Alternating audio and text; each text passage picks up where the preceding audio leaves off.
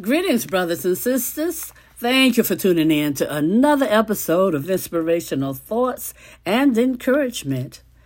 Today's scripture comes from Micah, the sixth chapter, verses 6 through 8. Reading from the New Living Translation, it says, What can we bring to the Lord? What kind of offerings should we give him? Should we bow before God with offerings of yearling calves? Should we offer him thousands of rams and 10,000 rivers of olive oil? Should we sacrifice our firstborn children to pay for our sins? No, O people. The Lord has told you what is good. And this is what he requires of you to do what is right, to love mercy, and to walk humbly with your God. Oh, hallelujah. Thank you, Lord. Thank you, Father. Lord God, we pray that you'll bless the reading and hearing of your holy word. We pray for the curse to always be obedient. And Lord God, we pray that you'll continually bless us with spiritual insight, wisdom, and understanding as we grow in the knowledge of you, Lord God, as we grow in the knowledge of your love for us, Lord God. This we pray in the precious name of Jesus your Son, our Savior. Amen and amen. Thank you, Lord. Thank you, Father.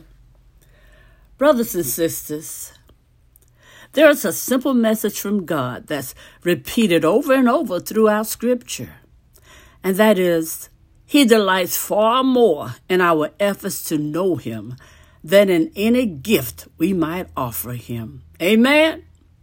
God created us with a deep desire to be known.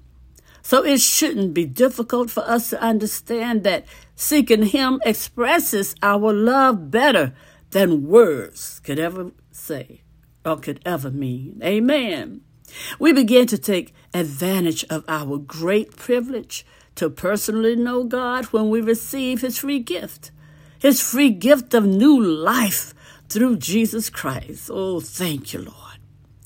From that moment on, we are filled with His Holy Spirit. Oh, hallelujah.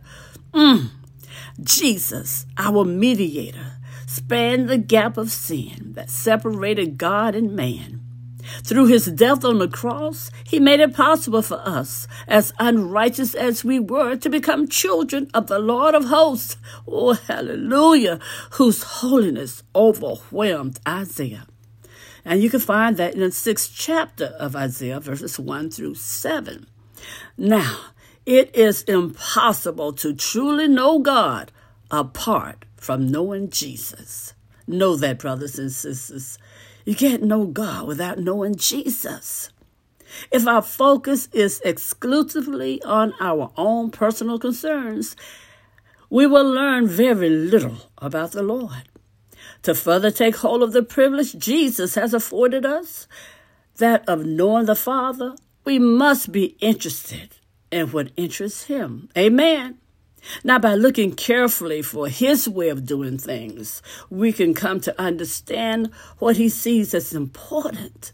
We know that God has great concern for people who are walking in darkness, as well as for those who are sick those who are suffering, and those who are dying and have no one to help them. Mm.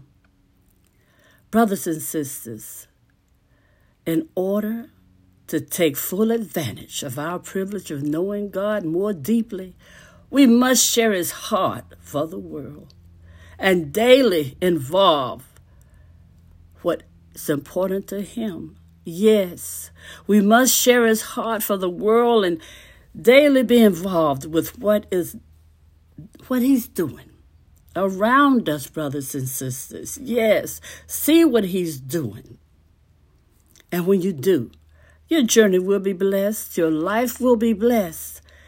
And you'll definitely be a blessing to others. Amen. And have a blessed day